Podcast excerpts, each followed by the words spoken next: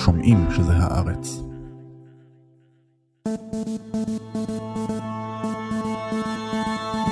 ב-31 בדצמבר 1999 עלה על במת ההיסטוריה אדם אלמוני, די אפור, ובלי רקורד ציבורי מרשים במיוחד. клянусь при осуществлении полномочий президента Российской Федерации 24 שנים לאחר מכן, ולדימיר פוטין הוא אחד המנהיגים הבולטים, ויש שיגידו המסוכנים, של המאה הנוכחית. ונראה שהסיפור שלו עוד רחוק מלהסתיים. בפרק הזה של חוץ לארץ אנחנו חוזרים אל רגעי המפתח שעיצבו את פוטין ואת רוסיה של ימינו. אל העבר הקרימינלי והחבורה מסן פטרסבורג שמלווה אותו עד היום, אל ימי השבר, הפחד והעיתונות החופשית ברוסיה שעיצבו את דמותו ואת יעדיו, וגם אל המהלך הדרקוני שהיה אמור להדליק את כל הנורות האדומות, אבל חלף לכל העולם מתחת לרדאר.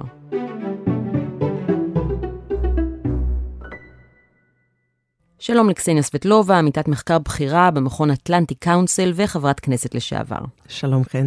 התכנסנו כאן כדי לציין 24 שנים לשלטונו של ולדימיר פוטין, שזה בעצם הזמן הארוך ביותר למנהיג רוסי בשלטון מאז סטלין, וכדי בכלל להבין את התקופה הזו, אנחנו צריכות להתחיל קצת לפני, כלומר בתקופה שקדמה לו, ובעשור המאוד סוער שהיה ברוסיה לפני שפוטין הפך לנשיא. אז זהו, שזה, את יודעת, אני חשבתי על זה שפוטין הוא כבר אה, שולט הרבה יותר זמן מאשר גורבצ'וב, שזה שלהי העידן הסובייטי, וילצין, כן, שזה העידן של רוסיה המודרנית אה, פוסט-סובייטית, שלטו ביחד. בעצם, כן, שני האישים האלה שהם באמת אה, היו אה, גדולים, אה, והם שינו את ההיסטוריה, אז אה, זה נראה כבר שזה האנומליה. פוטין זה הכלל, ומה שהיה לפניו זה היוצא מן הכלל. אה, כי בהתחלה כל הזמן השוו את פוטין למה שהיה לפניו. אבל הוא נמצא שם כבר כל כך הרבה זמן, שאנשים כבר, קודם כל יש המון מיתולוגיה, כאילו, מה, מה כבר היה שם לפניו? היה אה, הרס, היה בנדיטים, היה אוליגרכים אה, שקמו ובזזו את כל האוצרות המדינה ורצו לשלוט במנגנון הפוליטי באמצעות כספם. אה, ככה זה מצטייר, ופוטין השקיע מאמצים מאוד רבים כדי שאנשים באמת יאמינו שזה כל מה שהיה שם. אמ, אז בעצם אה, נולד כבר דור חדש, שהוא דור של פוטין, כן? שהוא לא ידע מנהיג אחר. שזה דרך אגב מה שבנותיי, בנות ה-15 אומרות לי פה בישראל. כן. ש... כן, כבר אה, לא מכירות, כאילו, כן, כמעט ולא מכירות אה, מישהו אחר ש... ששלט פה. אמ, אבל שם באמת העידן הזה של סוף שנות ה-80, תחילת שנות ה-90, הכוונות היו טובות, כן? הדרך הזאת שרוסיה עשתה, היא הייתה באמת הייתה דרך מעוררת השראה, כן? מה שלא לשמה בא לשמה, כן? אולי גורבצ'וב לא רצה בכלל לפרק את ברית המועצות, אבל זה מה שקרה לו, ובסופו של דבר אה, נוצרה רוסיה המודרנית, והייתה צריכה להחליט מה היא רוצה להיות. היא רוצה להיות אימפריה, או שהיא רוצה להיות מדינת לאום, כמו כל המדינות האחרות. ומה שקרה זה שהיא נתקעה באמצע, לא לכאן ולא לכאן. אז uh, uh, העידן הזה, שבעצם קדם לעידן האינסופי הזה של פוטין, אותם uh, תשע שנים, כן, עשר שנים, אז uh, זה היה עידן מאוד מעניין, כן? Uh, כי כן, היה שם הרבה צער והיה שם הרבה טרגדיות אישיות, כן? של uh, אנשים שאיבדו את כל מה שהיה להם, uh, איבדו כסף, כן? כי... uh, כמה פעמים היו רפורמות כלכליות, שבעצם ביטלו את כל החסכונות שהיו לבני אדם ever. כאילו, כן, את פתאום קמה, אין לך כלום, כן? מקומות עבודה קרסו, אה, כל מיני אה, תעשיות סובייטיות שלא היה בהן טעם אף פעם, וכשלא היה בהן טעם כלכלי והיה ברור לגמרי שזאת כלכלת שוק, הם קרסו. מיליוני בני אדם ללא עבודה, ללא תעסוקה. מיליוני בני אדם שכבר לא מבינים לאן הם הולכים, מה זה המדינה הזאת שנבנית. אבל יחד עם זאת, ראשית של עיתונות חופשית, חופש כזה שהיה בשנות ה-90, הוא לא חזר עוד. המפלגות הפוליטיות שקמו, ולפעמים הם, אה, באמת זה היו תופעות גרוטסקיות, אה, היו מפלגות אמיתיות של כוחות אה, שמאל, ימין, כאלה ואחרות שנרשמו ו- ובאמת פעלו, וחלקן פועלות עד היום. כמובן שכן, במגבלות מה שמותר לעשות שם. אבל מצד שני, גם קמו מפלגות ש... של כל מיני uh, פושעים שהשתחררו מהכלא, היה להם יותר מדי כסף, ואומר, למה לא נקים מפלגה פוליטית, כן? אבל מצד שני, החופש הזה, הרוח הזאת של התקופה, היא הייתה מדהימה.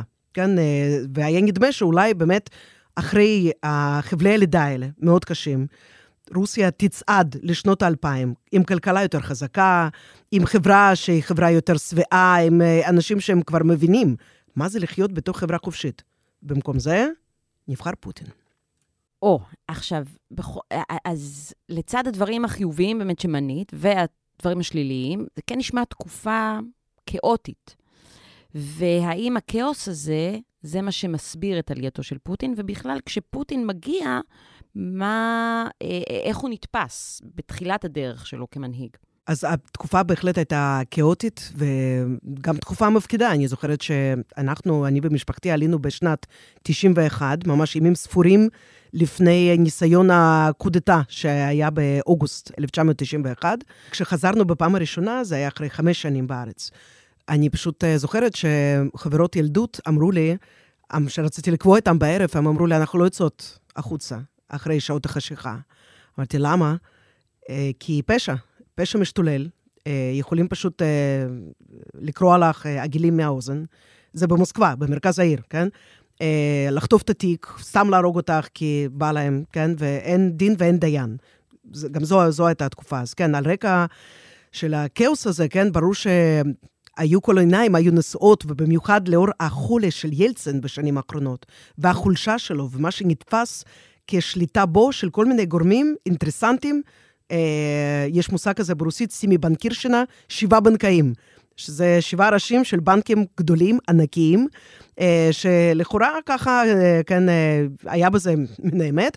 הם גרמו לבחירתו של ילצין ב-96, וגם כן סוג של החזיקו את המושכות באותה תקופה שקדמה בעצם להיבחרות של פוטין.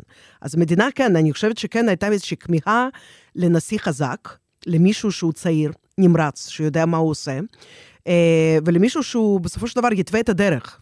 לאן אנחנו הולכים? סוף סוף לצאת מהעידן הזה המאוד קשה, שדרך אגב, מדינות אחרות במרחב הפוסט-סובייטי לא חוו את זה כך. בפולין גם הייתה תקופה קשה, אבל לא קשה כמו שנות ה-90 ברוסיה. כי לפולין אף פעם לא הייתה אימפריה, כן? אימפריה כשהיא מתפרקת זה כואב. אנחנו עדיין חווים את זה במרחב שלנו. הפירוק של האימפריה העות'מאנית, עוד לא סיימנו עם זה, מאה שנים אה, חלפו, אה, כן. זה אה, מסביר את זה. זה אחד, חלק מההסבר, אני חושבת, כן. אז אני זוכרת שכששמעתי את השם של פוטין לראשונה, קודם כל לא כל כך עקבתי, כן? הייתי סטודנטית צעירה, למדתי מזרח תיכון, מה לי ולמדינה שעזבתי אותה לפני כמעט עשור, ואין כל כך הרבה דברים שמחברים בינינו עכשיו. ואימא שלי סיפרה לי, הדבר היחיד שידוע עליו, שהוא היה קצין קג"ב. מתי? באיזה שנים הוא היה בקג"ב? זה היה ב-99, כשהוא הפך מראש ה-FSB, שזה בעצם היורשת של הקג"ב, כן, אה, הביטחון הכללי שלהם. אה, הוא נבחר לתפקיד של ראש הממשלה. הוא מונה, הוא לא, הוא לא נבחר, זה תפקיד שילצין מינה אותו. ואימא שלי פשוט סיפרה לי על זה, כי היא כן עקבה. בכל זאת, היא, כן, היא חיה שם הרבה יותר שנים ממני. אני עליתי בגיל 14, ומבחינתה זה כל החיים. ואז פתאום היא אומרת לי, תקשיבי, יש מישהו חדש, ראש הממשלה, והוא קצין קג"ב. ואני זוכרת שאני פשוט הוכיתי בתדהמה. פשוט הוכיתי בתדהמה, כי כל מה שקרה בשנות ה-80, כשגדלתי, כן, הרוח הזאת של פרסטרויקה, החשיפות הכואבות האלה על עבר של ברית המועצות, על מה שקרה בשנות ה-30, התיאורים, מוות של מיליונים, ובתוכם גם סבא שלי, אה, סבא אישי, אישי שלי, אביו של אבי, אה, שהועלם מהבית בשנת 38, ולא שמעו ממנו יותר. כן? אנחנו ידענו רק בשנות האלפיים מה קרה לו בדיוק, שהוא לא הגיע לגולאגים, שהוא בעצם הוצא להורג בבית הסוהר. אה, מנהל של, של איזשהו מפעל צבאי גדול. וכמוהו היו מיליונים, פשוט מיליונים, אולי אפילו יותר, מאשר uh, הכמות שנהרגו בזמן מלחמת העולם השנייה. אז הקג"ב היו מבחינתי, ואני עוד פעם, כן, הפסקתי לעשור, הפסקתי להתעניין ברוסיה, בברית המועצות. מבחינתי קג"ב היו הרעים, והתהליך שרוסיה הייתה אמורה אה, אה, לחוות אותו היה, היה אמור להביא לסוג אמ, של תהליך שגרמניה עברה אותו, אה, מבחינת ההכרה בפשעים, וידוי, עונש, dismantling, כן, פירוק של כל הגופים האלה כמובן, ואחרי עשור בעצם להבין שהדרך הזאת, בעצם, כן, של עשור שלם, של שינויים, של גילויים מדהימים, זו התקופה שאז אני החלטתי שאני רוצה להיות עיתונאית, בתור ילדה בת 12. אמ-המ. כי עיתונאים היו הגיבורים שחשפו את השקרים של המשטר, שכבה אחרי שכבה, כמו בצל, הורידו את זה, כן, פעם אחר פעם אחר פעם.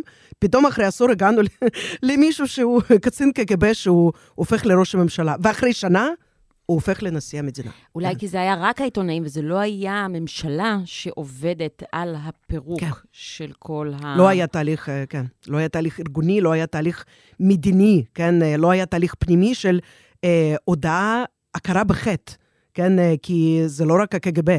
אה, יש אה, סופר אה, סובייטי רוסי שהוא מאוד ידוע ומת בגלות, הוגלה מארצו בשנות ה-70, אה, דבלטוב קוראים לו, אז הוא כתב שאני מבין, סטלין כמובן היה רשע, אבל מישהו גם כתב 4 מיליון דיווחים על השכנים, על בני זוג, על חברים, שבעקבות הדיווחים האלה, בעצם, כן, מלש, מלשנים, כן, על, בעקבות ההלשנות האלה, באו ועצרו את הבני אדם, והרגו אותם, הוציאו אותם להורג. אז, אה, אז ברמה של חברה, זה לא קרה. התהליך לא הושלם, אוקיי? אז זה מה שזה הרגיש. עכשיו, לי זה הרגיש יותר חד, כי אני לא הייתי ברוסיה כבר בעשור הזה, כן? אני לא חוויתי את זה. אני נעצרתי בעידן הפרסטרויקה היותר עליז ושמח ומלא תקווה, עם כל השירים של משדיום פרימן, אנחנו מצפים לשינויים. אני הייתי שם, ופתאום נוחתת עליי הבשורה הזאת שאיש קג"ב, שמבחינתי זה שווה ערך לנאצי. כאילו, כן? זה, כן? ככה זה נתפס.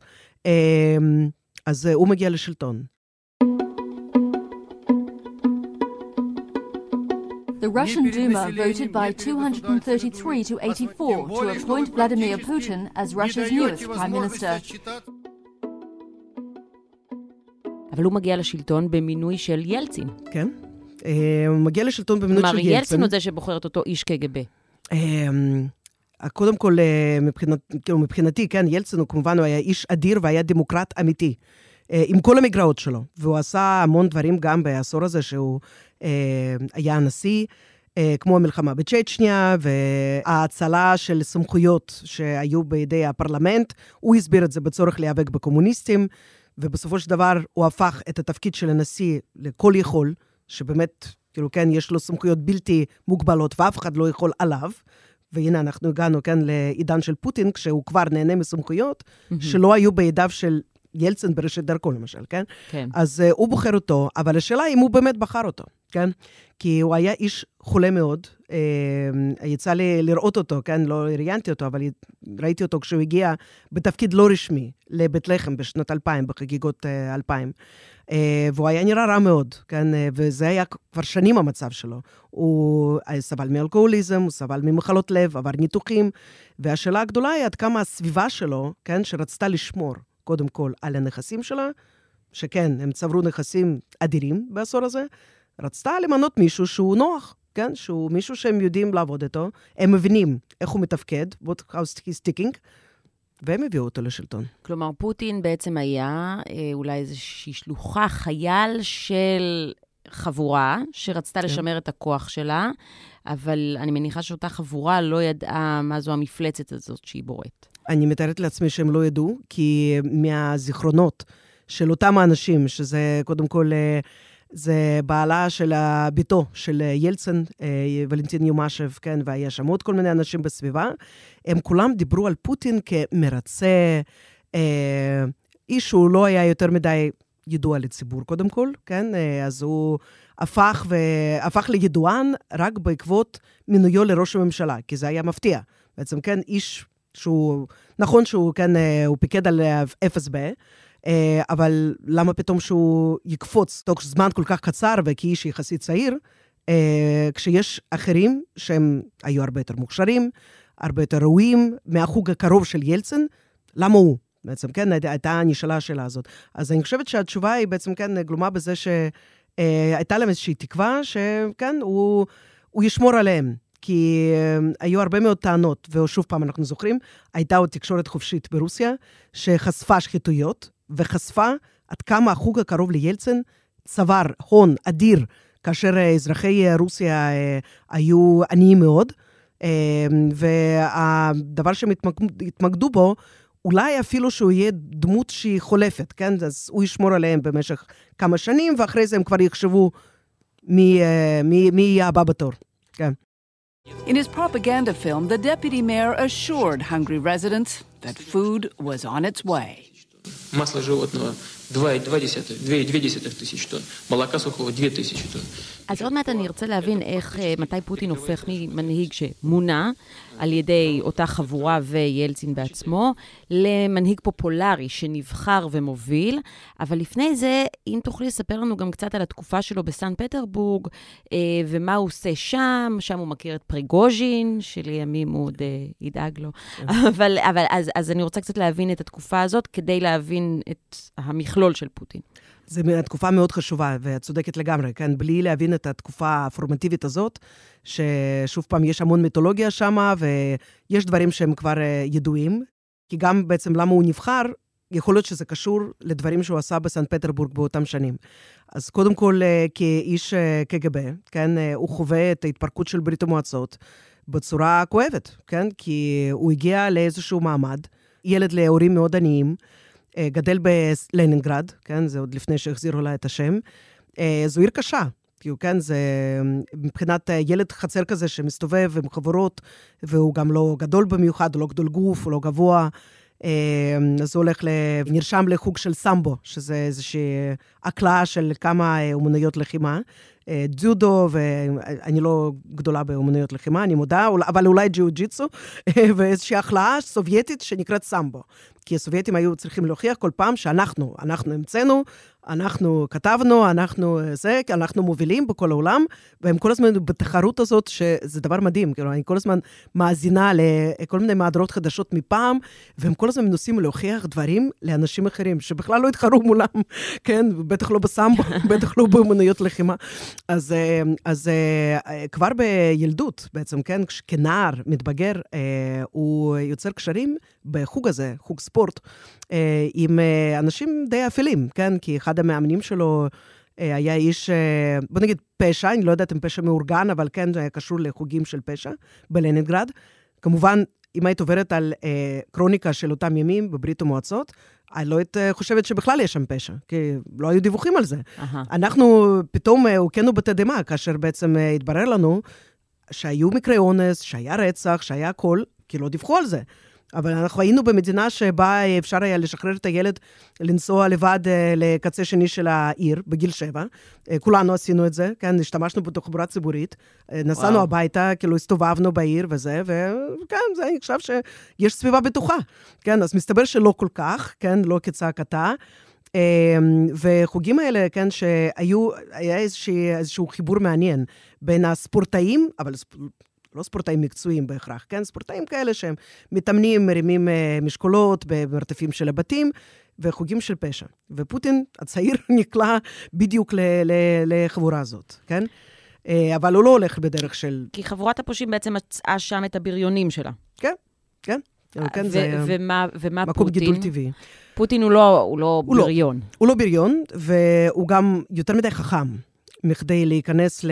בכל זאת, זו תחתית, אה, תחתית של החברה, והיו לו mm. שאיפות הרבה יותר אה, משמעותיות. אז הוא מצטרף ל... הוא מתגייס לקג"ב, כן? במקום, mm. לא צבא, הוא מתגייס לשורות של קג"ב, וכבר כבעצם אה, חייל צעיר של הארגון האימתני הזה, כמו שאמרתי, כאילו, כן, אני כשגדלתי, קג"ב זה משהו ששולח רעד בכל הגוף. אתה שומע, קג"ב? כן, אם סבתא שלי רצתה לאיים על מישהו, אז אה, הייתה אומרת, אני אגיד לך עליך לקג"ב. זה ממש ככה. אם כאילו, לא כן, תסיימי, יבוא שוטר, יבוא קג"ב, הבנתי. כן, כן. אז, אה, אז אה, הוא מתגייס לשם, כי זו דרך בטוחה לבנות קריירה. כן, כן. אפשר גם לנסוע לחו"ל, שזה מסע חלומותיו של כל צעיר סובייטי. גם גרמניה המזרחית, ששם הוא הוצב, גם זה חו"ל, כן? זה עדיף מכלום. וגם כאיש צעיר שהוא כבר מגויס על ידי הקג"ב, ככל הנראה הוא כבר היה מגויס, הוא הולך ללמוד משפטים באוניברסיטה יוקרתית של לנינגרד, ושם הוא יוצר, הוא יוצר חיבור עם מישהו שלימים יהיה הסמל, אחד הסמלים הבולטים של פרסטרויקה, שזה ראש העיר לעתיד של סן פטרסבורג, אה, אנטולי סבצ'אק. Десятилетиями со времен Сталина הבוס שלו, הפטרון שלו, מי שבאמת נתן לו את הדחיפה הזאת לציבוריות. אז עוד פעם, איך הקשרים האלה בדיוק נרשמים, והאם הייתה מודעות לסבצ'אק באותה עת, שהבחור הצעיר הזה שפתאום מאמצע שום מקום הגיע ללמוד משפטים, כן, וקשור לקג"ב, כאילו, כן, מי הוא ומה הוא. יכול להיות שהוא לא זה... לא ידע. יכול להיות שלא ידע, יש כאלה שאומרים שהוא ידע ועוד איך ידע, ויכול להיות שאפילו גויס, mm-hmm.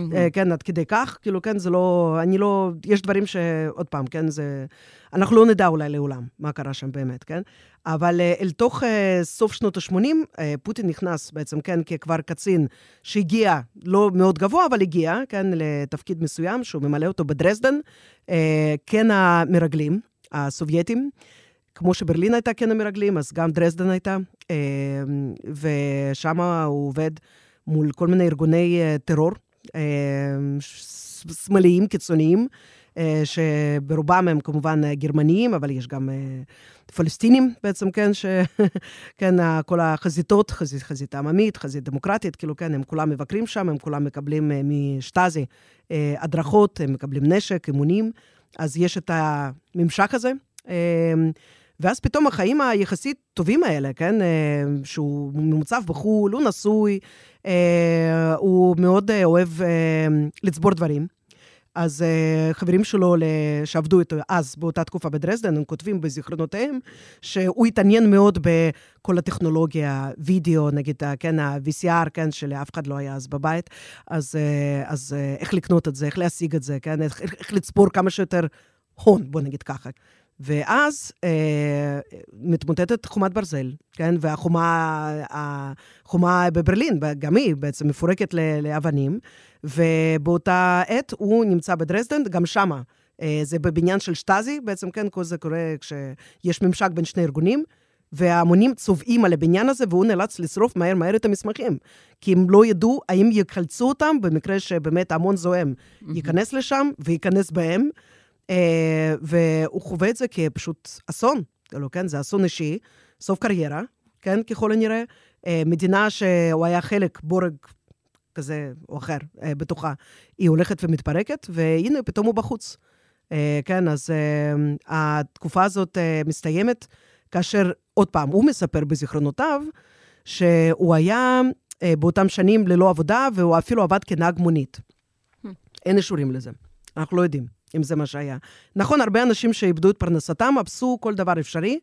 אני זוכרת שחזרנו אה, למוסקבה ב-96, ראיתי חברות של אימא שלי, מהנדסות בכירות, אה, גם מטאטות רצפה, וגם מטיילות עם הכלבים, ונותנות שיעורים פרטיים, לשרוד, כן, זה מה שהיה חשוב לשרוד. אז אולי הוא באמת עשה את זה. ואולי הוא אף פעם לא עזב את שורות הקג"ב גם. כן, כי הארגון הזה ידוע ככזה שיודע לדאוג לאנשיו. אבל כך או אחרת, פתאום הוא צץ לנו בתחילת שנות ה-90, מתחבר לאותו אנטולי סבצ'אק, המרצה הבכיר, אה, ואחרי זה אני חושבת שהוא היה דיקן גם של אוניברסיטת לנינגרד. וראש שהוא... עיריית סן פטרסבורג לשעבר. וראש עיריית סן פטרסבורג, ובאמת, אני, זוכ... אני זוכרת אותו מהילדות שלי. כי אחד מהשמות הנוצצים, זה סמל של עידן חדש, זה סמל של חופש, אוקיי? זה סמל של משהו אחר לגמרי. אה, במקום ה... הפקידים הסובייטים האפורים, שגם אה, לא ידעו כל כך אה, להתבטא. אבל אין לו גם רקורד. קרימינלי? היו שם כל מיני תיאוריות של למי הוא היה קשור, כן, ועוד פעם, בן אדם שהיה בעיריית סן פטרסבורג, לא יכול היה שלא להיות קשור לחוגים קרימינליים. כי הפשע המאורגן אה, שהיה קיים בשושו, אז אה, מ-91 מתפרקת ברית המועצות, ופתאום יש ארגונים חזקים עוצמתיים שהם שולטים בסחר, והם שולטים כמובן אה, בהברחות, אה, ואם אתה רוצה לעשות עסקים, אתה עושה עסקים איתם. אם אתה רוצה שהעיר שלך תתפקד, וכאן אתה חייב לדבר איתם גם על ביטחון, כי יש כל הזמן מלחמת כנופיות. אה, אנשים פשוט נהרגים כמו זבובים ברחובות. וכן, כאילו, כן, יש השערות שגם סובצ'אק, בעצם, כן, בוודאי יש לו קשרים. עד כמה הוא היה באמת קשור בהם, לא, אני לא יודעת להגיד לגבי זה. לא ידוע אוקיי. לי לגבי רקורד פלילי. אז, כן. אה, אז פוטין חובר לסבצ'אק. כן, כן. הוא חובר לסבצ'אק, אה, והוא לא סתם חובר אליו, אלא הוא מקבל איזשהו תיק אה, של אחריות לסחר הבינלאומי. כי סן פטרסבורג זאת עיר גדולה, זאת עיר נמל, כן? ואוניות גדולות, אוניות מסע, מגיעות אליה עם כל טוב. מאירופה בוודאי, כן? זה המפרץ ה... הפיני, הים הבלטי, בעצם היציאה, כן, אה, לי, לי, לים הצפוני. אה, וזה תפקיד שלכאורה לא כל כך ברור, מה זה האחריות הזאת. אפשר לא לעשות כלום עם התיק הזה, ואפשר uh, לצבור קשרים ועוצמה וחברים במקומות הנכונים. וככה בעצם, כן, כבר בשנות ה-90, אה, מופיע תחקיר, שוב פעם, אנחנו זוכרים שזה עידן שעוד אפשר היה לפרסם תחקירים כאלה, ועוד היו כל מיני גופים, למשל במועצות של אה, ערים, אה, היו אה, נבחרי ציבור ישרים, כמו סרגל, שראו שיש שחיתות מטורפת שמתפתחת סביבם, ודיווחו עליה, וניסו לחקור אותה. אז כבר בשנות ה-90 מתפתח איזשהו סיפור אה, על אה, כך שהסיוע ההומניטרי, כן, אנחנו עכשיו הרבה מדברים על סיוע הומניטרי וכיצד מנצלים אותו לרעה. הסיוע הומניטרי מגיע לרוסיה, אבל הוא לעולם לא מגיע ליד, ובתמורה לסיוע ההומניטרי הזה, רוסיה גם נותנת משהו. זה לא אלטרואיסטי לחלוטין, אז אה, היא אה, משגרת לחוץ לארץ אה, עץ, uh, מתכות uh, ומשאבים אחרים, שבעצם זה הדבר שיש לה. הייצור כמעט כולו נעצר באותה עת, אז אפשר לסחור רק בדברים שהם uh, uh, משאבים, משאבי טבע, אוקיי? Okay. אוקיי. ומי שאחראי על זה, ולדימיר פוטין. ולדימיר ולדימירוביץ', כן, אבא שלו גם קראו לו ולדימיר.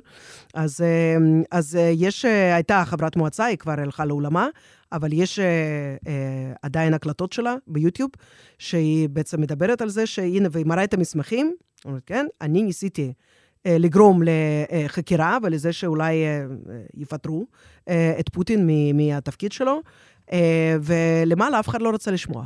вдаваясь э, во все остальные детали, я просто вам скажу. So, without going into all the details, I'll tell you from this document signed by Putin. All 124 million disappeared without a trace. Without a trace. Because from this list of materials that I have listed, not a single gram of food came. Ни одного грамма продовольствия. מתי היא אומרת את זה? היא אומרת את זה כבר באמצע שנות ה-90. כן, אם אני לא טועה, אה, זה כבר בזמן 90. אמת. בזמן אמת, בזמן אמת, לא בדיעבד. היא אומרת את זה אחרי זה כבר גם לעיתונאים שהגיעו אליה, והיא כמובן פרשה מהתפקיד שלה במועצת העיר, סן פטרסבורג, והסתגרה בביתה באיזשהו כפר. היא סיפרה שכמובן איימו עליה, אבל כנראה לא הייתה איום כל כך גדול ומשמעותי. זאת אומרת, החשיפות האלה, הם לא עשו רעש כל כך גדול, כי כל זה קורה ברקע של כאוס. וגניבות, כן. ושחיתות, והשתלטות על אה, מפעלים ועל אה, כספי המפלגה, איפה הם הלכו בכלל? מי השתלט עליהם, כן? מי יודע? כן. כן, זה משהו שעד עצם היום הזה, כן, היו שם נכסים אדירים. ובחלקו הסיפור הזה ידוע, ובחלק השני שלו זה משהו שכמובן המשטר הנוכחי כמובן מונע אה, כל חקירה בכיוון הזה. אז אה, כך או אחרת, בעצם, כן, זה הסיפור הראשון, אבל מהדהד מאוד, אה, כן, של... אה, רוסיה שולחת, אה, כן, לפינלנד, למקומות האחרים, לגרמניה, שולחת אה, עץ, שולחת אה, מתכות אה, ועוד כל מיני דברים שישנם. מקבלת סיוע הומניטרי שאמור להספיק כדי להזין את העיר, ואנשים באמת רעבים. ואין מה לאכול, הם רעבים לא כי אין, עצ, אין עצה, אין אה, מזון כמו שהיה קודם בסוף שנות ה-80, אין להם כסף. אין להם כסף, כן, הם נותרו ללא אה, תעסוקה, אה, איבדו את כל כספם, כאילו, כן, ופתאום אה, סיוע הומניטרי שאמור להיות מחולק לכולם, אה, כן, נעלם, כן, איננו. תחת המשמרת של פוטין, שאנחנו לא יודעות מה מזה הוא מכניס אליו, מה מזה הוא נותן ל... אנחנו יודעים שהוא כבר לא אה, אה, נוהג אה, במונית כן. שלו, כן, ולא אה, נזקק אה, לשירותים של מישהו אחר כדי להשיג מכשירי VCR. הוא כבר בעלים של דאצ'ה, אה, באיזשהו קואופרטיב כזה. אה, שנבנה ביערות יפים, אה, לא רחוק מסן פטרסבורג, אה, וזה זה וילה ממש, כן? זה לא איזה, mm-hmm. כן, בודקה, כן? שהוא וכמה אנשים שהיו מקורבים אליו, חלקם, הם איתו עוד מאותו חוג סמבו, כן? וואו. עוד, כן, והם מלווים אותו עד עצם היום הזה. האחים רוטנברג, שהפכו למיליארדרים, כן? ויש עוד כל מיני אנשים אחרים. וכן, הוא יוצר אה, קשרים, והם ברובם מבוססים על הקליקה הזאת של סן פטרסבורג. הקליקה הזאת עומדת לשחק תפקיד משמעותי במהלך כל התקופה הזאת שלו, 24 שנים. הוא בעצם החליף את האליטה המוסקבאית באנשים שהוא הביא אותם, והוא גידל אותם. והם נאמנים לו, וכנראה שיש uh, סוסים שהם כתבו ביחד, mm-hmm. uh, אז ככה כל אחד שומר על השני. Uh, ותוך כדי גם פריגוז'ן, כן, אפרופו סיפור של פריגוז'ן, הוא, הוא אחד הדמויות, כן, הוא לא הדמות הכי בולטת, שהוא כן. מתיידד איתו באותו עידן, כן, כי בעצם כן, יש שם מין חיי לילה, חיי לילה של פשע ו... איזשהו, כן, איזשהו ניסיון כבר אה, להדביק לזה את הפוליטיקאים, כן, כן, אז הם באים ומתרועים ביחד. הם נמצאים ביחד במסעדות, הם הולכים גם להלוויות של אחד של השני. ממש, יש תמונות, כאילו, כן, שמעידות גם על כך שפוטין, כאילו, כן, אה, אה, ביקר בכמה מההלוויות של אה, אנשי אה, פשע אה, של אותה תקופה, הכי ידועים בהם, כן, בעצם הגיע אה, להיפרד מהם, כי כנראה שהוא הכיר אותם ואולי עבד איתם ביחד. אז אה, ככה הוא מכיר את פריגושן, שהוא בעלים באותו רגע, הוא בעלים כבר של מסעדה, כן, כן מסעדה שהוא מרבה לבקר בה, ושם יש הרבה פגישות סודיות כאלה, אינטימיות, כן, שמתרחשות. אוקיי, ועכשיו אנחנו קופצות קדימה, אחרי שהוא מתמנה לראשות הממשלה, איך הוא... קודם מש... FSB, כן, הוא עובר קודם בצומת FSB, הזאת של... שזה נכון. כוח אה, לא מבוטל, הארגון הזה, שעוד פעם, הוא לא פורק, כן? הוא היה להיות, אמור להיות מפורק, אבל הארכיונים עד הסוף לא נפתחו. התהליך הזה איכשהו נבלם. בתחילת שנות ה-90 יש איזשהו תהליך של רגרסיה. מהרוח הזאת של פריסטרויקה, שרצתה לחשוף הכל, מהר, אה, בואו נחשוף את האנשים האלה, בואו נחשוף את הפשעים שלהם. הדבר הזה נעצר.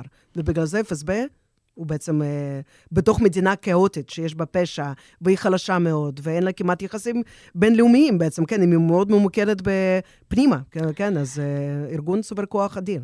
אז, אז מאפס ב לראשות הממשלה, כשאת אומרת שאת למשל ששומעת שאיש קג"ב מונה לראש ממשלה, את בשוק מהדבר הזה, כן. את לא מבינה איך זה יכול להיות, אבל מבחינת אנשים שחיים אז עוד ברוסיה, יכול להיות שבשבילם הדבר הזה, הייצוג של קג"ב ואפס ב, זה בדיוק המודל הכוח שהם משוועים אליו בתקופה כל כך כאוטית? אה, אני חושבת ש...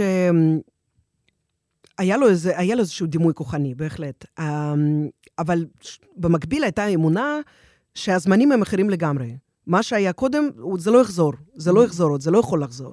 כי המדינה השתנתה, כן? זה כבר לא אותה אימפריה.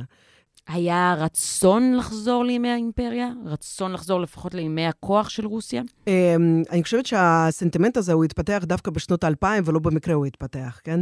אמ, כי אני אגיד לך, יש פה שני, שני צדדים למטבע הזה. מצד אחד, אנחנו תמיד נוטים להסתכל אחורה ולעשות איזושהי אידיאליזציה לעבר. אז לא היה לנו הרבה דברים. אבל מצד שני, למשל, לאימא שלי היה כמעט חודשיים חופש, שהיא יכלה לבלות איתי בחוף הים.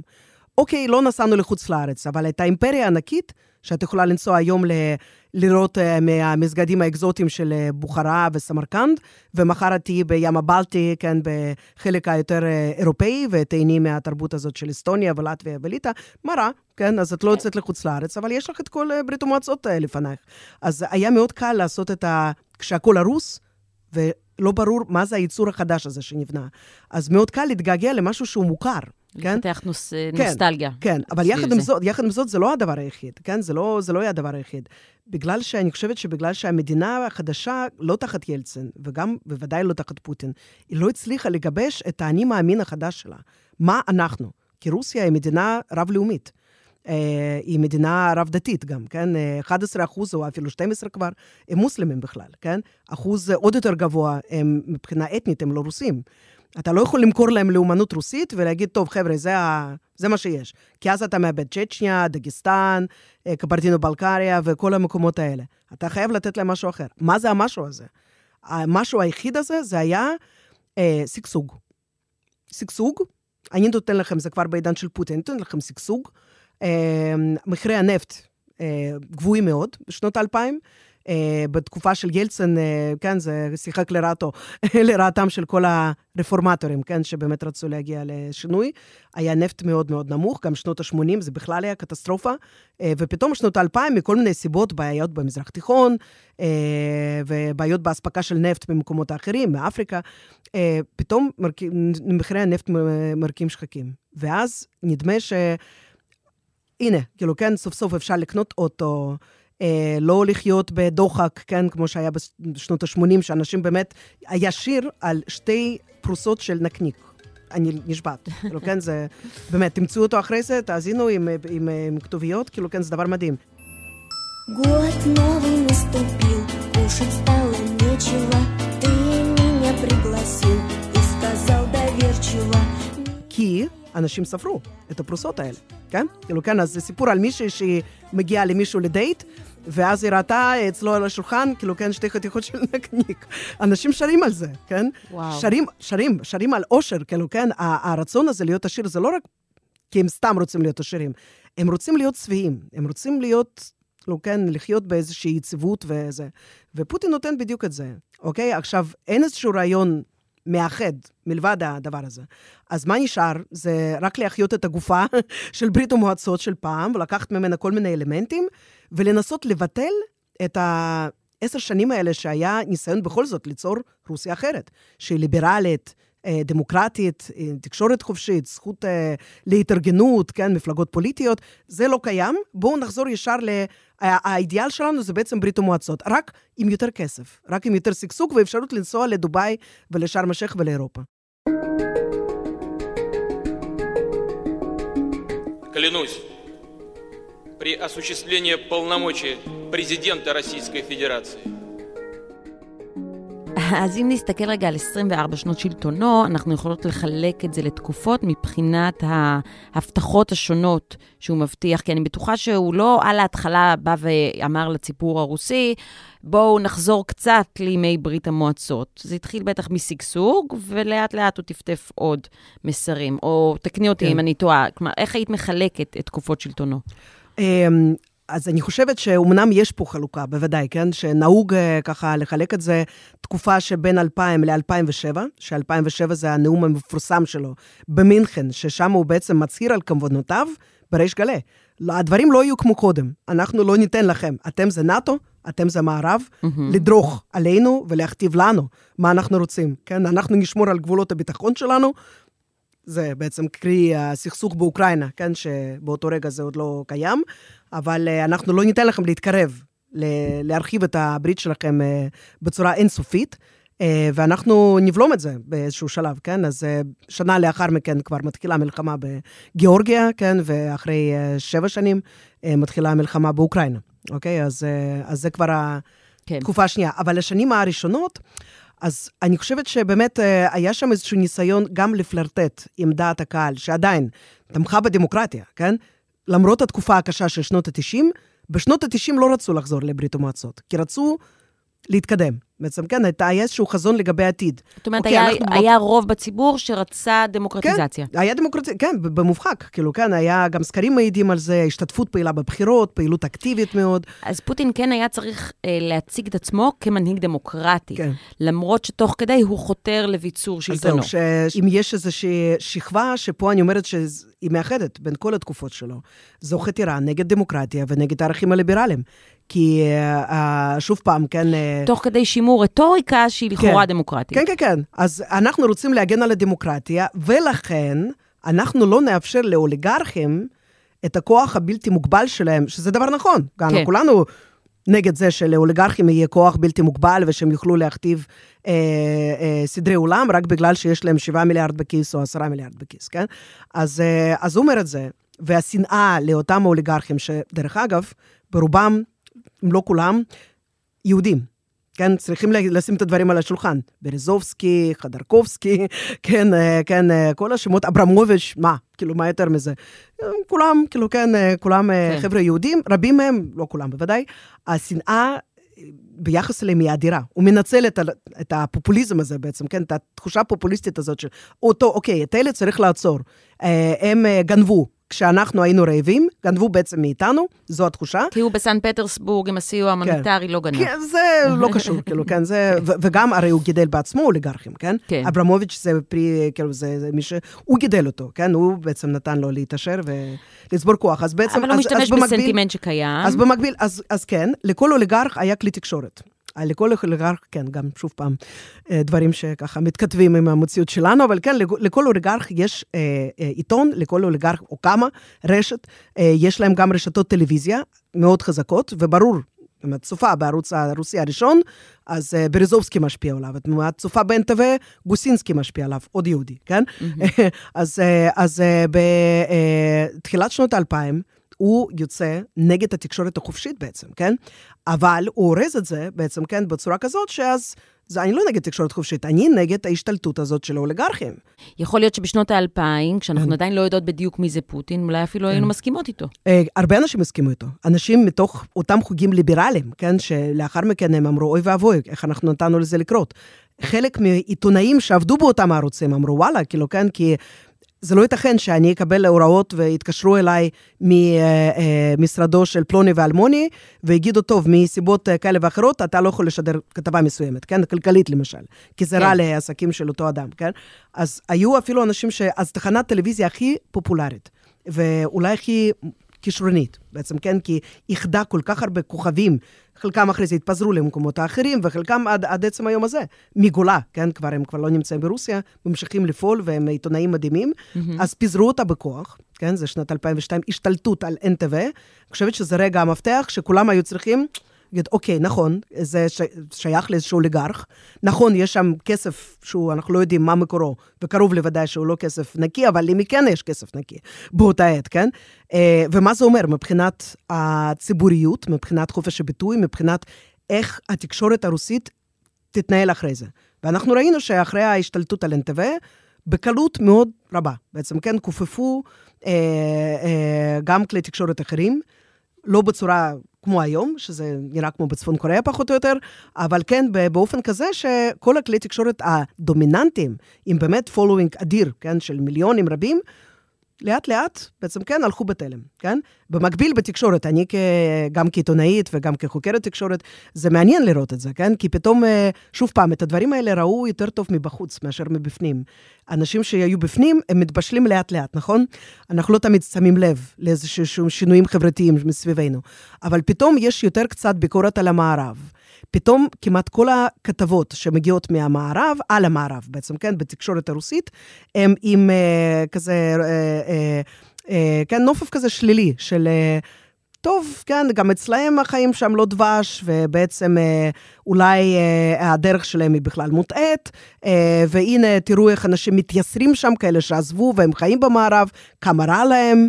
אפילו הענקה של פוטין דירה, בעצם, כן, למורה שלו, היהודייה. שהייתה בישראל, אפילו לגבי זה, כאילו, כן, מצאתי כמה פיסות מידע כאלה שהם, טוב, אז המדינה הזאת שהיא היגרה אליה, ישראל, היא לא נתנה לה דירה.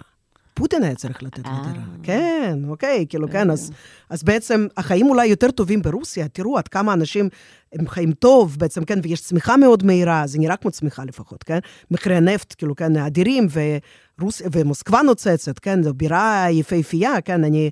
כל פעם שחוזרת אליה, כן, את יודעת, אני מרגישה שזה כאילו דואליות כזאת, כי אני מכירה את הרחובות, אני מכירה את תחנות מטרו, אני, אז מצד אחד שפה והכול אני מכירה, מצד שני מדינה זרה אחרת, לגמרי. כאילו, כן, פשוט שונה לחלוטין. שאת רואה בחנויות המזכרות מטריושקה עם פוטין? כן, אז, ובהתחלה זה היה בצחוק, כן?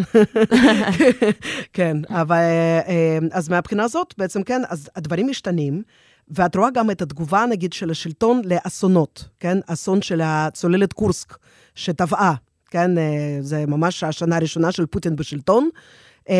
ויש אסון עם צוללת גרעינית, שטובעת למצולות, וכאשר פוטין נשאל על ידי עיתונאי אמריקאי, אני לא זוכרת מי זה, אבל אולי לארי קינג, הוא שואל אותו, אז מה קרה עם הצוללת הזאת? אז הוא אומר לו, היא טבעה. זה איש קג"ב. לא, למה לנדב פרטים? כאילו, כן, היא טבעה, זהו, כאילו, וואו. כן. עכשיו, מה שהוא לא אומר, שטבעו שם יותר ממאה אנשי צוות. אה, ואפשר היה אולי להציל אותם, אנחנו לא יודעים אם כן או לא, אבל הוא סירב לעני, לאפשר למצילים בינלאומיים, לכוחות של נורבגיה ומדינות אחרות שהיו באזור, להגיע ולהציל אותם. וכאשר האלמנות, כן, ש... התרעמו והם פגשו באיזשהו נציג, אז עוד אפשר היה לעשות דברים כאלה, אז יצאה נגדם מכונת רעל רוסית שאמרה, טוב, אלה בכלל מי זה? כאילו, כן, זה, זה זונות, כאילו, כן, מה, על מה אפשר לדבר איתם בכלל? מי הן? כן, למה הם, על מה הן מתרעמות, כאילו, כן, כי זו הייתה דרמה מטורפת. הם צללו מטה, וכולם חשבו אם כן אפשר להציל אותם, לא, אי אפשר להציל אותם, ובסוף זה נגמר הסיפור הזה בטרגדיה. באיזה שנה זה? 2001, כאילו, כן, וכן, זה, זה משהו שפוטין מסתכל על זה ואומר, טוב, אוקיי, כאילו, no big deal, בסדר, כאילו, כן, אז קרה כזה דבר, אני לא חייב להתנצל, תפקדנו כמו שצריך, שום אחריות. והתקשורת הרוסית בשלב הזה... יוצאת נגדו עדיין. עדיין יוצאת עדיין נגדו. עדיין יוצאת נגדו, כן. כן, אנשים שאחרי זה אה, עברו צד, והתחברו כן. אליו, והפכו לשופ... לשופרות שלו ממש. באותה עת אפשר למצוא את ה... כן, הם כמובן יגידו אחרי זה, כי הם ראו את האור. אה, אבל באותה תקופה הם מאוד ביקורתיים, וזה חלק מהעניין. למה הוא הולך אחרי התקשורת? Mm-hmm. כן? כאילו, כן, כמו כל ראש ממשלה שרוצה כוח אבסולוטי, אה, נשיא, כאילו, כן, אז אה, אתה הולך אחרי תקשורת ביקורתית כדי פשוט לנטרל את העניין הזה. אז זהו. אז הוא מחליש את התקשורת, ומה עוד הוא עושה? הוא גם משנה את החוקה בצורה כזאת שמאפשרת לו... קודם כל, הוא נפטר מאנשים שהם יכולים להיות מתחרים פוטנציאליים, כן? שחלקם הם מאנשי האוליגרכים. и окончательно назначить Ходорковскому Михаилу Борисовичу наказание в виде лишения свободы сроком. שנת 2003 מתחיל משפטו של מיכאל חודורקובסקי, כן, אוליגרך, בעל של חברות נפט, יוקוס, כן, ש... עוד פעם, לא משנה בעצם, כן, מה היו המקורות ואיך הוא התחיל, אבל הוא בנה אימפריה כלכלית אדירה. אה, בזכות הכישורים שלו, בזכות היכולות שלו. ושוב פעם, כן, אה, אז היו שם אי סדרים כאלה ואחרים, היו בוודאי, אבל ככה גם היה בקרב האוליגרכים האחרים שלא נענשו mm. כמותו. כן, כי בעצם בו, והוא היה מבקר אה, בולט מאוד של פוטין, הוא כל הזמן דיבר על חובה להמשיך בתהליך של ליברליזציה של הכלכלה בעצם. כן, הכלכלה הרוסית באותה עת עדיין זה, זה פרנקנסטיין כזה, שזה בחציו אה, כלכלה סובייטית, מפגרת מאוד, אה, ריכוזית, ובחציו כבר, אה, כן, משהו שהוא יותר מודרני. אז הוא ביקר את הממשלה בעיקר על הרקע הזה, גם כמובן העסק הזה של התקשורת, וב-2003 בעצם כן עוצרים אותו. ומאשימים אותו בשוחד ובשחיתות אה, ויש שם אפילו איזשהו אה, פרשת רצח בעצם, כן, שבעקיפין קושרים אותו לזה. אה, וככה בעצם, כן, הוא מנטרל איש... הוא לפחות חשב שהוא יכול להיות מתחרה רציני, ואם לא, אז לפחות קול משמעותי מתוך המבקרים שלו. כן, אז, אז אתה, מבק... אתה בעצם, כן, מנטרל את האוליגרכים, כן, ככוח שאתה בעצם גורם להם להיות תלויים בך. או שאתה נכנס לכלא, כמו חודורקובסקי, או שאתה בורח מרוסיה, אה, פשוט מציל את החיים שלך, כמו ליאוניד נבזלין, כן? אה, וגם אה, הוא היה ביקורתי מאוד, ולא לא הסתיר את זה לעולם, או שאתה מתקפל, ואתה בעצם מכפיף לא רק את עצמך, את הכיס שלך, כן? כן. לפוטין. ולכן אנחנו, כשמדברים על אוליגרכים, אנחנו מאותה תקופה, מתחילת שנות 2000, אנחנו מדברים על אוליגרכים של פוטין, לא בכדי.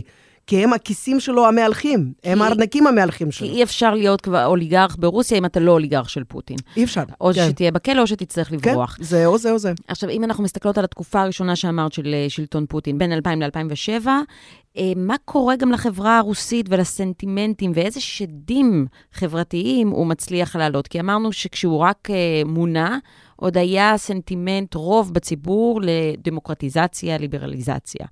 איך אנחנו מסתכלות על החברה הזאת ב-2007, אחרי שנות פוטין?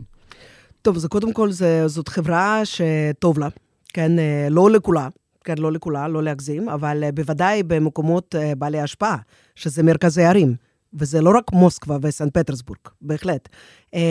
הערים האלה מתנקות, מתהדרות בבניינים גבוהים חדשים, יש עסקים בינלאומיים שנוערים לרוסיה. פוטין רוצה לעשות עסקים עם המערב, הוא בעצם, אה, אה, הוא לא מיד מסתגר כמו שעכשיו בעצם, כן, שהוא מנתק כן. את עצמו. מהעולם החיצון, להפך, הוא מאוד מעודד את זה, הוא מיודד גם באופן אישי עם ראשי ממשלות במערב. גרחד שרדר הגרמני, סילבו ברלוסקוני, זה ידידים האישיים שלו, מבלים יחד ביאכטות, אה, עושים אה, חופשים ביחד, כן, הם בעצם, אה, החברה הרוסית אה, מרימה את ראשה, בעצם, כן, אה, היא נמצאת במצב כלכלי טוב, אפשר להגיד אולי מיטבי בעצם, כן, עד, עד 2013 בערך, עד 2014, עד uh, הפלישה לקרים. Uh, ויש צמיחה, יש התפתחות, uh, יש איזשהו ניסיון ככה להתרומם. במקביל, במקביל, אה, כיוון שאין איזשהו, עוד פעם, רעיון מאחד למה זה המדינה הרוסית, מה המשמעות שלה. אז אה, מופיעים גם קולות אה, לאומניים קיצוניים, כמובן. מצד שני, יש כל הזמן פימפום, ממש, על ידי ה... נגיד רשתות החברתיות שרק מתחילות להתפתח שם, אז, באותה תקופה, ובמקביל לפייסבוק שמוכרת לנו וזה, אז יש גם פקנטקציה ועדנה קלאסניקי שעוד קדמה לה, רשתות חברתיות רוסיות. אה, ושם בעצם, כן, אה, כל הזמן מסתובבים ממים. כמה טוב היה בברית המועצות, איזה חיים אידיאליים היו לנו בברית המועצות. אני פשוט זוכרת שגם באופן, בתקופה תקופה מסוימת, שככה, כן, הצצתי לשם, השתמשתי, כאילו, כן, חיפשתי את חברי הילדות שלי, ואת לא יכולה לצאת בעצם, כן, מאיזושהי התנסות ברשתות האלה, בלי איזושהי תחושה של כמה חבל שברית המועצות uh, כבר איננה. כן, נכון שכאילו לא הכל היה מושלם, אבל בסך הכל uh, דבר טוב. והכמיהה הזאת לברית המועצות, במקביל, מחליפה בעצם אידיאולוגיה שולטת, אוקיי? אז כל הדברים הטובים שהיו לנו, הם נובעים משם. Uh, הניצחון על הנאצים, כן? שזה משהו שהוא הודגש מאוד, בהיעדר באיזשהו רעיון מקונן אחר. Uh, מה אנחנו? אנחנו עם שריסק את הגרמניה הנאצית והצלנו את העולם. ההדרה הזאת, כאילו, של רוסיה, שכל כך הושפלה, כן, אה, הושפלה אה, לא אה, בכוונה, אבל אני חושבת שכן, היו גם גורמים במערב שבהחלט נהנו מזה, וכאלה שהם היו, כן, האידיאולוגים של עידן של המלחמה הקרה, הם בהחלט הפיקו מזה איזושהי הנאה. אז ההשפלה של רוסיה, מה שנתפס כהשפלה שלה, זה שהיא רוסקה, זה שהיא איבדה את נכסיה, אז את מבינה מה קורה פה? בעצם, כן, כן האימפריה התפרקה לא כי הייתה צריכה להתפרק, היא התפרקה כי גורמים זרים, ידיים זרות, פעלו לכיוון הזה. וזה כבר התקופה גם שמתחילות המהפכות, בוא נקרא להן מהפכות הצבעוניות, כן? המעידן הראשון באוקראינה, כן, 2004, 2005, אה, בגיאורגיה, כן, אה, גיאורגיה שתמיד הייתה אה, ככה קצת אה, שונה ו- וקרצה אה, מאוד אה, למערב, ומבחינת החופש הכלכלי למשל, אה, החברה הייתה יותר ליברלית מהבחינה הזאת. אה, אז גם שם בעצם כן מופיע מנהיג חדש, שהוא מאיים קצת, והוא לא רוצה להיות כבר אה, כפוף ל- לרוסיה. אז בעצם פוטין נתקל פה בכמה סוגיות. אין רעיון מכונן, אין אפשרות להמשיך לשלוט על המרחב הפוסט-סובייטי, כי אין רעיון מכונן. בעצם, כן, נכון. חוץ מ... המון, המון נפט ואיזושהי צמיחה כלכלית. מה עוד רוסיה יכולה לתת? מה היא יכולה לתת, אוקיי? אז, אז מדינות אה, במרחב הפוסט-סובייטי, שכולם חשבו בשנות ה-90, כשהתפרקה ברית המועצות, שבאופן טבעי הם ימשיכו, לא יחד, אבל באיזושהי מסגרת כזאת של חבר המדינות, בריתות כלכליות, הם פתאום מתחילות אה, להתוות את אה, עתידן אה, בצורה שהיא מאוד נפרדת מרוסיה, אז גם זה קורה. אז על רקע הזה... ומה תגובת הנגד ה... של פוטין לזה? כלומר, מה זה מייצר מפוטין ואיך זה בעצם מגדיר את התקופה השנייה כן. בשלטונו? אז קודם כל, הוא מתחיל לפעול יותר בזירה בינלאומית, כן? בוודאי יותר מאשר בתחילת שנות האלפיים והרבה יותר משנות ה-90. קודם כל, כי יכול להרשות את זה לעצמו, כן? אה, הסתיימה המלחמה בצ'צ'ניה, כן? איכשהו נוסד שם איזשהו סדר לא אידיאלי, בעצם כן נתנו איזושהי אה, ממלכה אה, לאותו אה, שליט אה, צ'צ'ני, שאנחנו מכירים גם היום, אה, קדירוב, בעצם כן בתמורה לשקט, בתמורה ל... אתה תנהל את ענייניך, איך שאתה רוצה, בעצם כן, אם אה, לא, אנחנו לא נתערב לך. אה, זה מצד אחד. אה, מצד שני, אה, פוטין יש לו, עוד פעם, יש לו אמביציות גדולות. הוא חש את עצמו מנהיג של אימפריה. גם אם היא לא באמת קיימת. האמת, אז... אני רוצה להתעכב רגע על האמביציות האלה, כי אם אנחנו מנסות להבין מה המוטיבציה העיקרית שלו, מהי האמביציה שדוחפת אותו, האם זה אותו פוטין מסן פטרסבורג שפשוט רוצה להכניס עוד ועוד לכיס שלו ולדאוג גם לחברים שמחזיקים אותו, או שזה אידיאולוג אה, שרוצה באמת להחזיר את רוסיה, להחזיר את, אה, to make Russia great again. מה, מה יותר? מישהו עם איזשהו שגעון גדלות או קלפטוקרט? כן, אני חושבת שזה שילוב של כל הדברים האלה, כן? אה, בוודאי הקליפטוקרטיה ואוליגרכיה, כן? כי אוליגרכיה אה, של אנשי עסקים פרטיים, פרטיים התחלפה באוליגרכיה של, שלטונית. אה, האנשים שסביבו, הם הפכו לאוליגרכים, כן? הם כן. כבר לא חייבים להיות ראשי בנקים. זה הדבר המעניין, כן? אתה יכול להיות ראש של איזשהו משרד גדול, כן?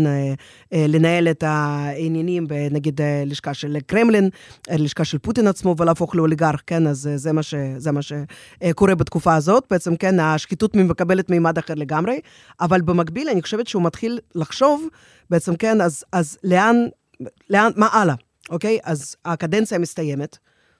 יש עוד בחירות, הוא נבחר בבחירות השניות, יחסית בקלות. אה, אה, ו... אה, שזה, על איזה שנה אנחנו מדברות? זה, זה 2000, אז כבר 2004, בעצם, כן, הבחירות האחרות, וה, והחוקה הרי מגבילה בשתי קדנציות, כן? אז, אז מה הלאה? אה, מה אני עושה כדי להמשיך קודם כל, כן? אה, צריך איזשהו רעיון גדול יותר.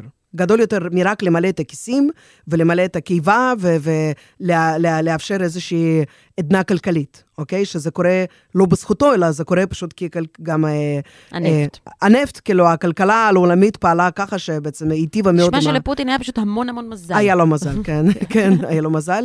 אה, ומהבחינה הזאת בעצם, כן, אז הוא מתחיל... אה, אה, לחשוב, אוקיי? אז, אז, אז מה הלאה, אוקיי? ואני חושבת שכן, היה לו סנטימנט אמיתי.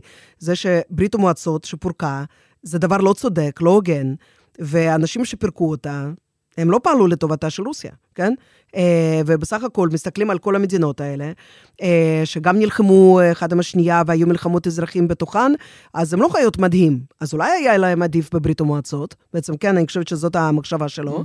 Mm-hmm. ויש אנשים מסביבו שהם לאומנים, יש אנשים שמנסים ככה להעניק לו מהאג'נדה שלהם, זה לא אג'נדה שלו, הלאומנות, זה, אני חושבת שזה ממש לא מאפיין אותו. הוא יותר פקיד סובייטי מהבחינה הזאת, אבל פתאום הוא מבין, כאילו, כן, שאתה צריך להוביל עם משהו. מה, מה זה הדבר הזה שאתה מוביל? מה זה המפלגה שאתה עומד בראשה? כן, מה היא מייצגת בכלל? מפלגת שלטון, אבל מה, מה, מה ה-level הבא?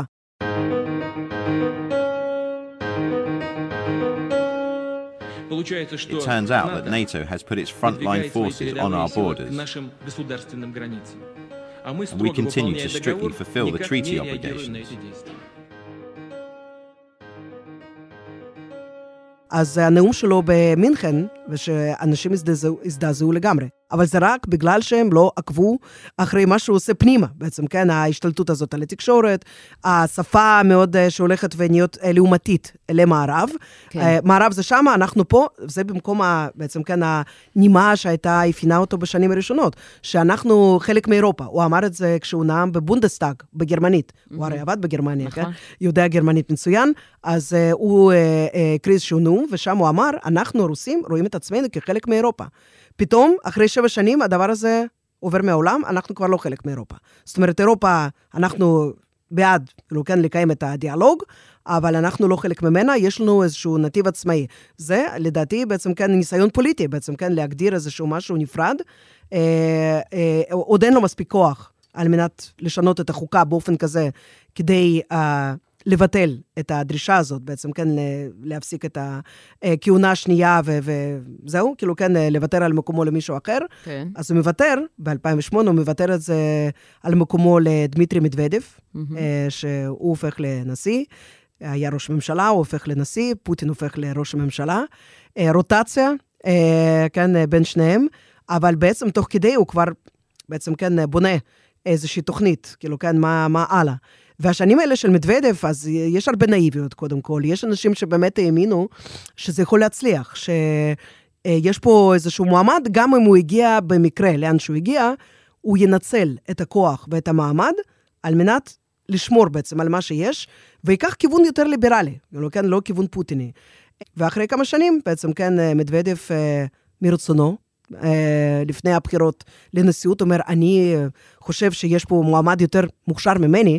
ראית פעם אה, מישהו כזה? כל כך ענב, כל כך חמוד, שאומר, אני... אני, אני כן, אני, אני, אני סבבה, אבל יש פה מישהו שכל כך מוכשר, ואני חושב שזה נכון שאני פשוט אתפטר ואני לטובתו, והוא יהיה המועמד הראשי של, ה, של מפלגת השלטון, אוקיי? אז... ופה אנחנו כבר, זה שנים, שנים אחרונות של צמיחה. אה, איזה שהם יחסים עם המערב, שהם עוד לא אה, נצבעים רק בשחור ובשלילי אה, ובחשדנות, כן? זה השנים האחרונות של מדוודב, והשנים, שנה ראשונה אולי של פוטין בקדנציה החדשה שלו בעצם, כן? כשהוא שוב פעם נבחר. כן, ופה אנחנו כבר נכנסים לעידן שלישי, בעצם, כן? זה העידן המעורב הזה בין 2007 ל-2014, ו-2014 זה כבר הפלישה לקרים. משם אנחנו, אנחנו מתמודדים עם רוסיה אחרת לגמרי.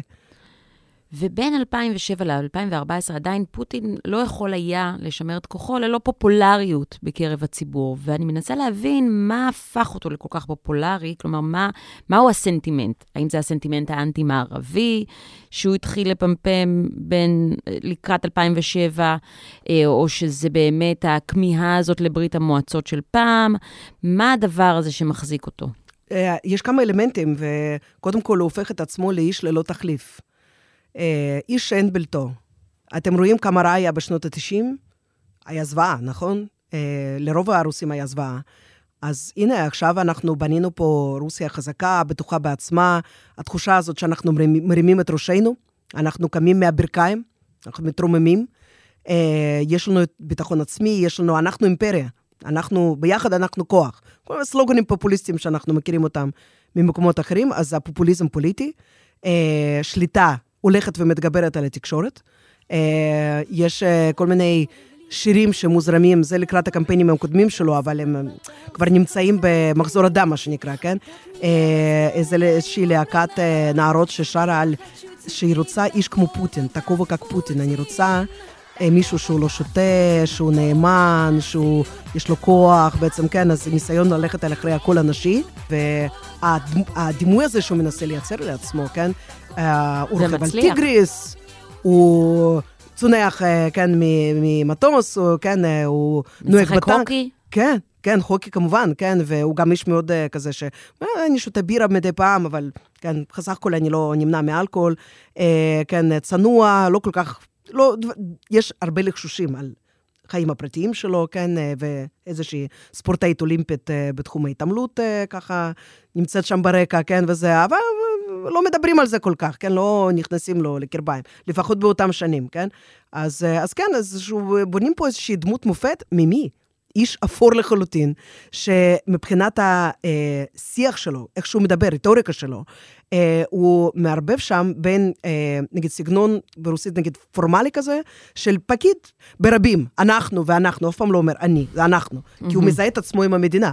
אבל מצד שני, הוא מדבר גם בהרבה, משתמש בהרבה לקסיקה של עבריינים, אוקיי? ממש אי אפשר היה לדמיין שמנהיגים סובייטים ישתמשו באותם ביטויים. שהוא השתמש בהם מהרגע הראשון שהוא הגיע לשלטון. גם ביחס לצ'צ'נים, שאותם צריך לשטוף בבית שימוש, כן, וגם פשוט משתמש בכל מיני uh, uh, פרזיאולוגיה, נגיד, כן, שהיא באה מעולם פשע. אבל שזה גם ה... מסמל איזה משהו, כן, לגבי מה הוא ו...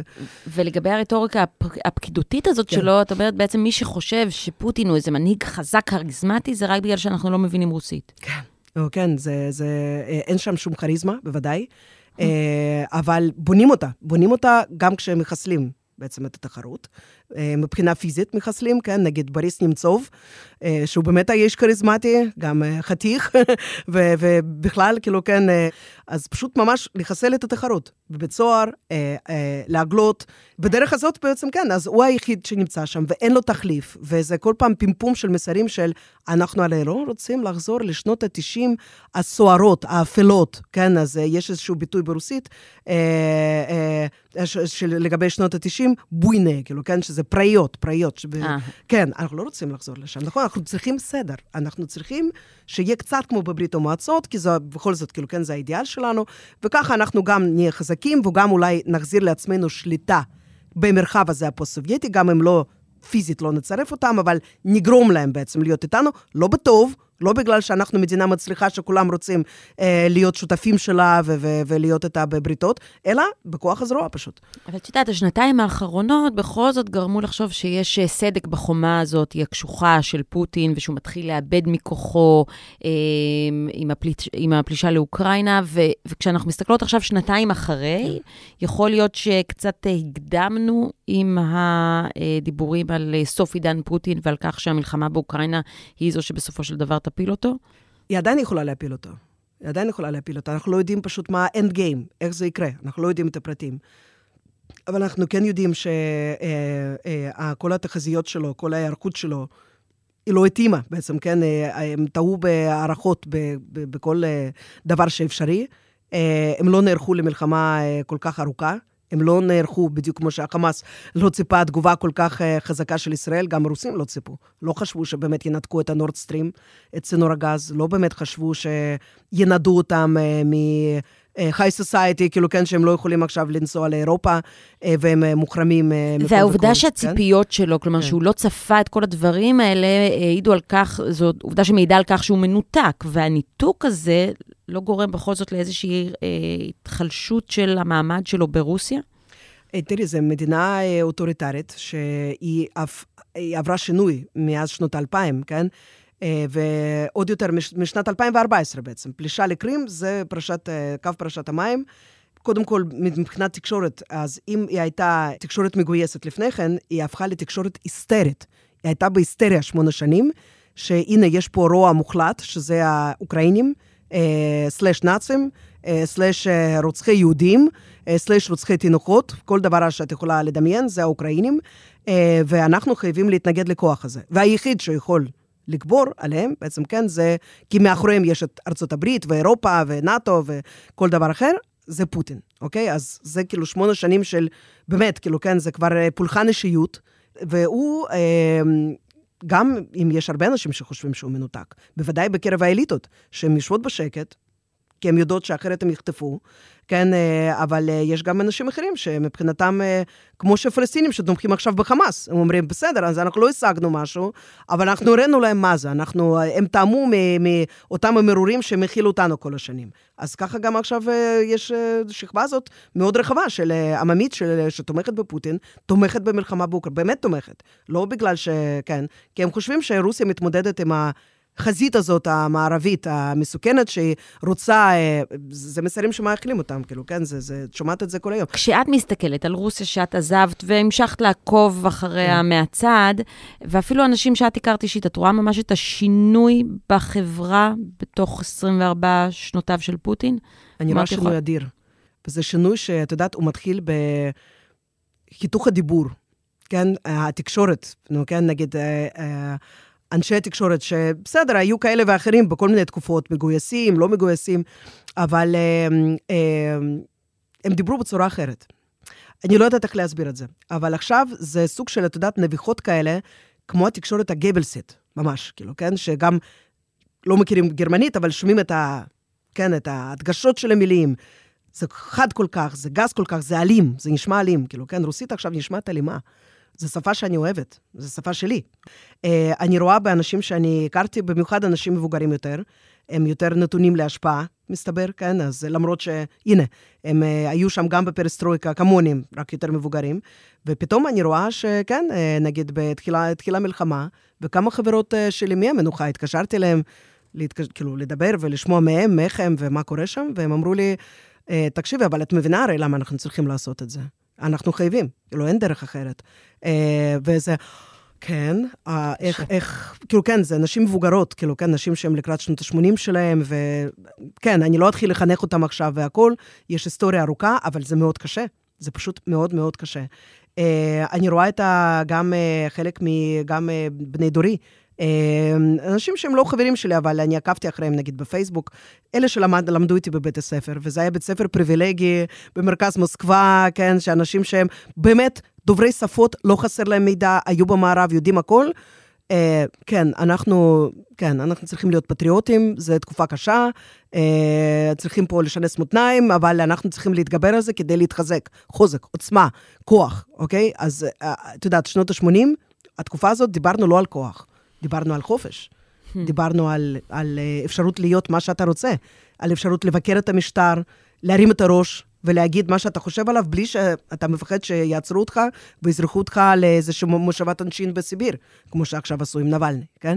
אז אה, זה שינוי שמעציב אותי. יש פה עוד איזשהו אלמנט שהוא גם, אה, זה, זה אלמנט פסיכי. התעלמו מזה במערב וגם בישראל, הלהטופוביה.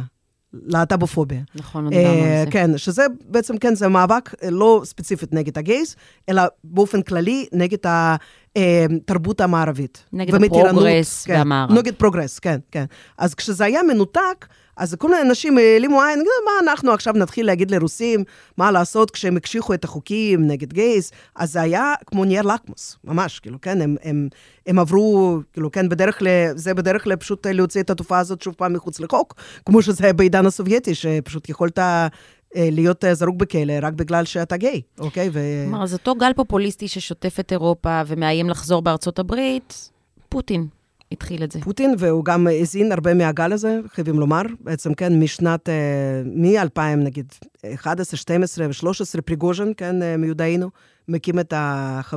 את חוות הבוטים שלו, כן, במקום שנקרא אולגינו.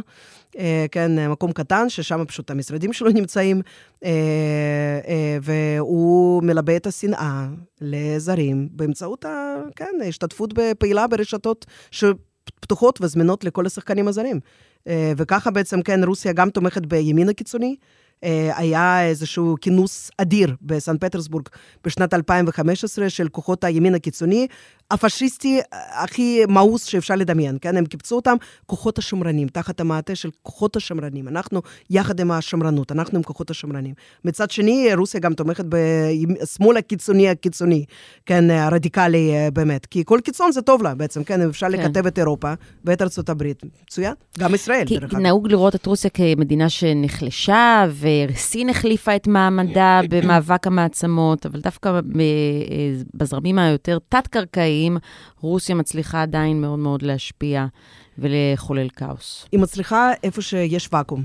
כשארצות הברית לא מסתכלת, או שהיא לא מעוניינת באיזושהי זירה, לשם נכנסת רוסיה, כן? אה, היא לא יודעת לדחוק, נגיד, כן, את ארצות הברית. נגיד, נניח ממזרח תיכון, אנחנו מסתכלים על uh, עדיין, למרות כל הפלירטוטים האלה עם מוסקבה, אבל אנחנו מבינים שמדינות uh, כמו אמירויות וסעודיה, ואפילו טורקיה, נזהרות מאוד, מאוד נזהרות, כדי לא להיכנס ברשימת הסנקציות האמריקאיות והאירופאיות, גם אם הן עושות שם איזה שהם אה, מעקפים ומאפשרים לרוסים דברים כאלה ואחרים. בסופו של דבר, הבנקים הגדולים שם, הם אמרו, לא, אנחנו, אנחנו רוצים אה, להיות שם. הם רוצים את הנשק האמריקאי ולא את הנשק הרוסי. המצרים ויתרו על אה, רכישה של המטוס סוחוי הרוסי, שזה אקוויוולנט F-35, אז אה, SU-35, הם ויתרו על זה, כאילו אחרי שבע שנים של משא ומתן מפרך, אחרי שהרוסים כבר אמרו, המטוסים האלה הם כבר בדרך לקהיר, הם כבר ממש שמה, הם תכף נוחתים בשדה תעופה בקהיר, לא נחתו, ובסופו של דבר הובטח להם שהם יקבלו F-16. אוקיי? אז המדינות האלה, הן ממשיכות עדיין עם ארצות הברית, ורוסיה לא יכולה באמת לדחוק אותן.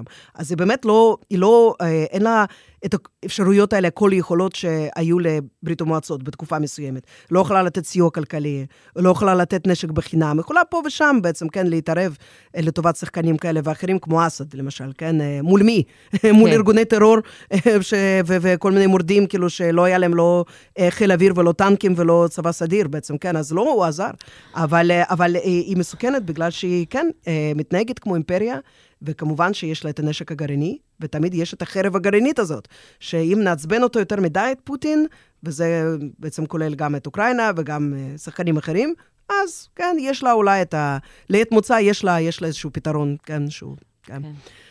טוב, קשה לחזות את העתיד, אבל אני בטוחה שבעוד שנה אנחנו כנראה נציין uh, חצי יובל של פוטין. זה עצוב לחשוב על זה, כן. ונמשיך ונחזור לדבר שוב uh, אז. עצוב לחשוב על זה, אבל לפחות נבין אותו טוב יותר, ונבין לאן המדינה שלנו צריכה ללכת בהקשר של קשרים עם רוסיה. לגמרי. תודה רבה. תודה רבה.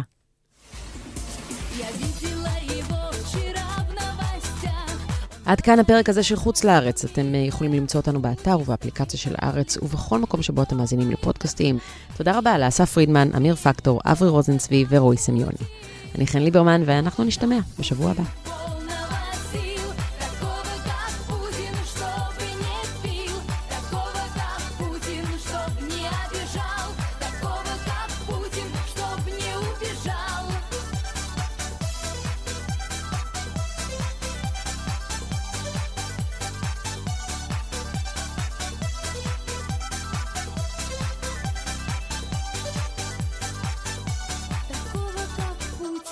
полного сил, такого, как Путин, чтобы не пил.